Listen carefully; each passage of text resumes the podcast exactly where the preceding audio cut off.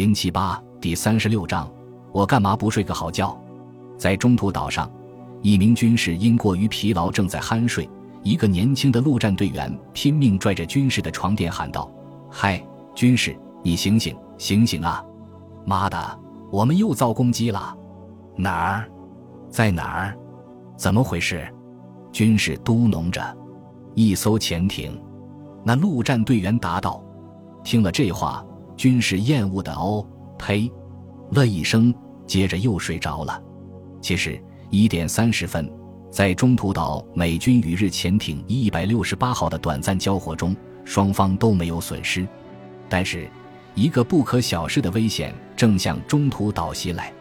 栗田的熊野号、灵谷号、三威号和最上号四艘重巡洋舰，以及护航的潮潮号和荒潮号驱逐舰正向该岛逼近。每艘巡洋舰上有十门八英寸口径的火炮，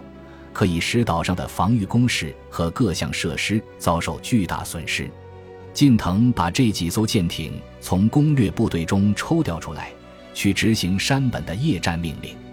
栗田接到命令时，位于目标以西四百海里处，所以实际上他在日出前肯定到不了中途岛，但他要尽力而为。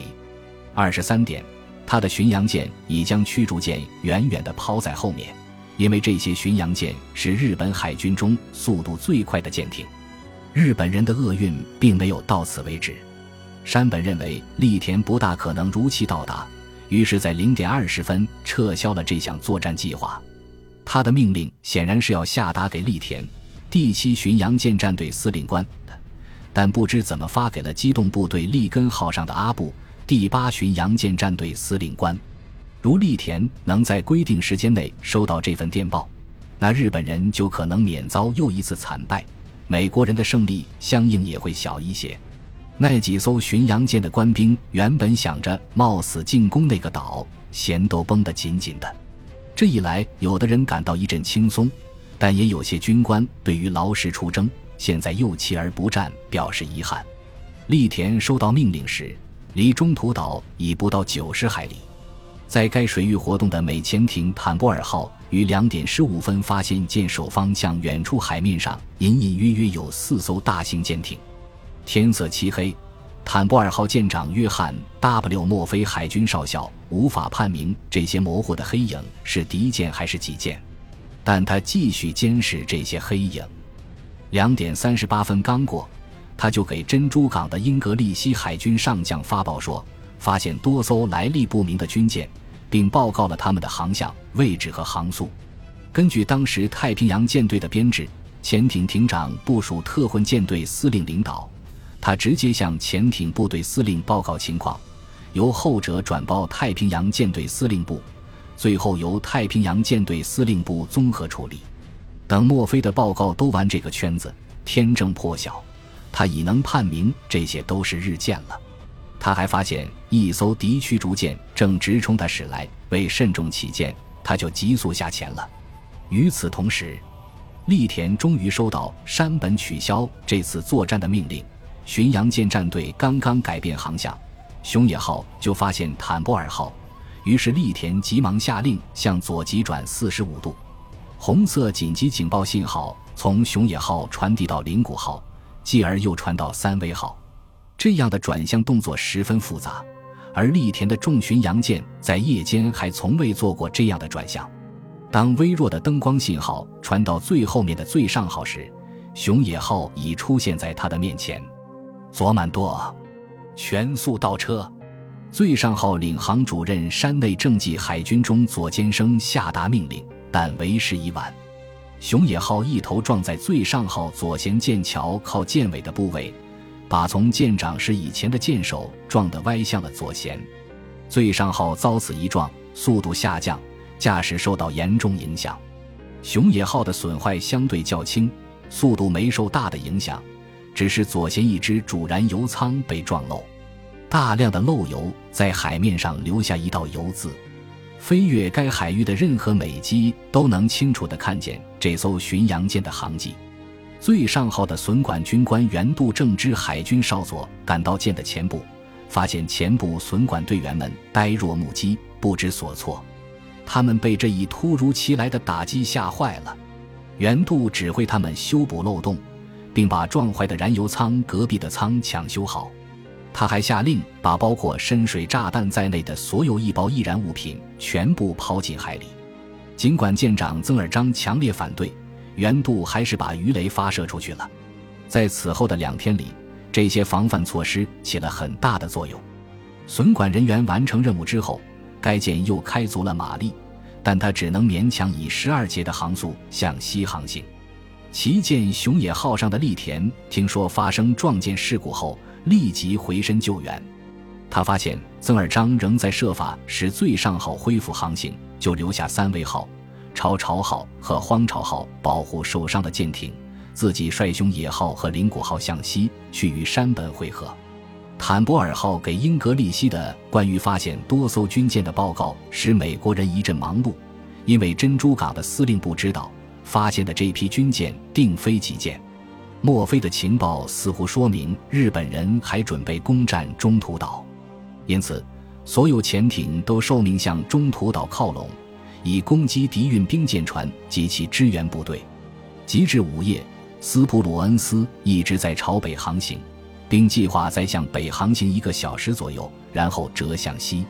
这样在天亮后，他将处于既可保卫中途岛又可再度袭击日机动部队的位置。他还没有排除飞龙号的把握，况且情报部门曾说日本人可能有第五艘航母。接着，由于雷达报告发现敌情，斯普鲁恩斯决定改按原航向前进，并派艾利特号去查明情况，结果发现是一场虚惊。他向东航行了约十八分钟，然后向南行驶了约一个小时，直到将近两点，他才又掉头向西。拂晓时分，他收到来自坦博尔号的一份报告，他对此一定特别感兴趣，因为他儿子爱德华·蒂斯普鲁恩斯是该潜艇的一名海军上尉。斯普鲁恩斯把第十六特混舰队的航速增至二十五节左右，急速向南，驶抵中途岛正北部远处。他不相信敌人在损失了四艘航母以及全部舰载机之后还有进攻意识，但他也不能忽视这种可能性，尤其是因为在这一海域还可能有第五艘日本航母。四点十五分，中途岛守军收到墨菲的报告，敌大古兵力位于北纬二十八度二十三分，西经一百七十九度九分。十五分钟内有十二架 B 十七起飞巡歼日舰，可是这些陆基机的飞行员没有发现敌人。六点三十分，一架巡逻机报告发现战列舰两艘，方位二百六十四。距离一百二十五海里，航向二百六十八，航速十五。两分钟后，他又补充报告说，两舰均已受损，后拖油渍。七点 ，M A C 二十二把 V M S B 二四幺中队还能升空作战的飞机全部派出去攻击那两艘战列舰，当然，那两艘分别是最上号和三威号。这批飞机的组成是马歇尔 ·A· 泰勒上尉率领的六架无畏和理查德 ·E· 弗莱明上尉率领的六架复仇者式。大约飞行了四十五分钟后，他们发现海面上有大片油渍，于是开始顺藤摸瓜。泰勒率领的 S B D 从大约十千英尺处向最上号俯冲，曲折飞行以避开巡洋舰上密集的高炮火力，但双方都没有建树，海军陆战队没有命中，只有几颗近距拖靶，日本人也没伤着美机。弗莱明的复仇者是比泰勒的飞机晚到几分钟。在库雷岛以西大约二十海里处，利昂 M 威廉森上尉发现水面上有一艘军舰，便提醒弗莱明注意，于是该机群飞离航向前去侦察，发现那是艘潜艇。潜艇看见他们接近，就紧急下潜，于是他们恢复了原航向。大约八点四十分，弗莱明率领重机，冒着猛烈的高炮火力，从四千英尺高处下滑。威廉森的飞机咆哮着顺阳光方向冲下去，他看见弗莱明在俯冲过程中，飞机发动机一直在冒烟。当弗莱明向上拉时，飞机起了火，接着弗莱明那架着火的飞机就摔在三威号的尾炮塔上。这也许是巧合，也许是有意的。据渊田说，飞机燃烧所产生的烈焰被吸进了右舷轮机舱的通风道里，引起轮机舱汽油气爆炸，把那里的人都炸死了。就在海军陆战队飞机撤出战斗的同时，布鲁克·艾伦中校率领八架 B 十七 赶到。尽管这批飞行堡垒的驾驶员声称他们有三颗炸弹进去拖把，还估计有两颗命中，实际上他们只有一颗炸弹进去拖把，造成最上号上两人死亡。此后，这两艘受伤的巡洋舰暂时获得自由，继续艰难地向西航行。整个上午，斯普鲁恩斯都在为选择攻击目标而左右为难。如果他想攻击西南面的两艘战列舰，他可以挥师向西南，但他也可以进一步向西，以查实一架巡逻机于七点发来的报告：敌巡洋舰两艘，方位二八六，距离一七四，航向三一零，航速二十。有个目光敏锐的飞行员发现了熊野号和灵谷号，而且还识别出他们是巡洋舰。但是真正促成斯普鲁恩斯下定决心的，还是他八点收到的一份报告：两艘起火的战列舰，一艘起火的航母及三艘重巡洋舰，方位三二四，距离二四零，航向三一零，航速十二。本集播放完毕，感谢您的收听，喜欢请订阅加关注，主页有更多精彩内容。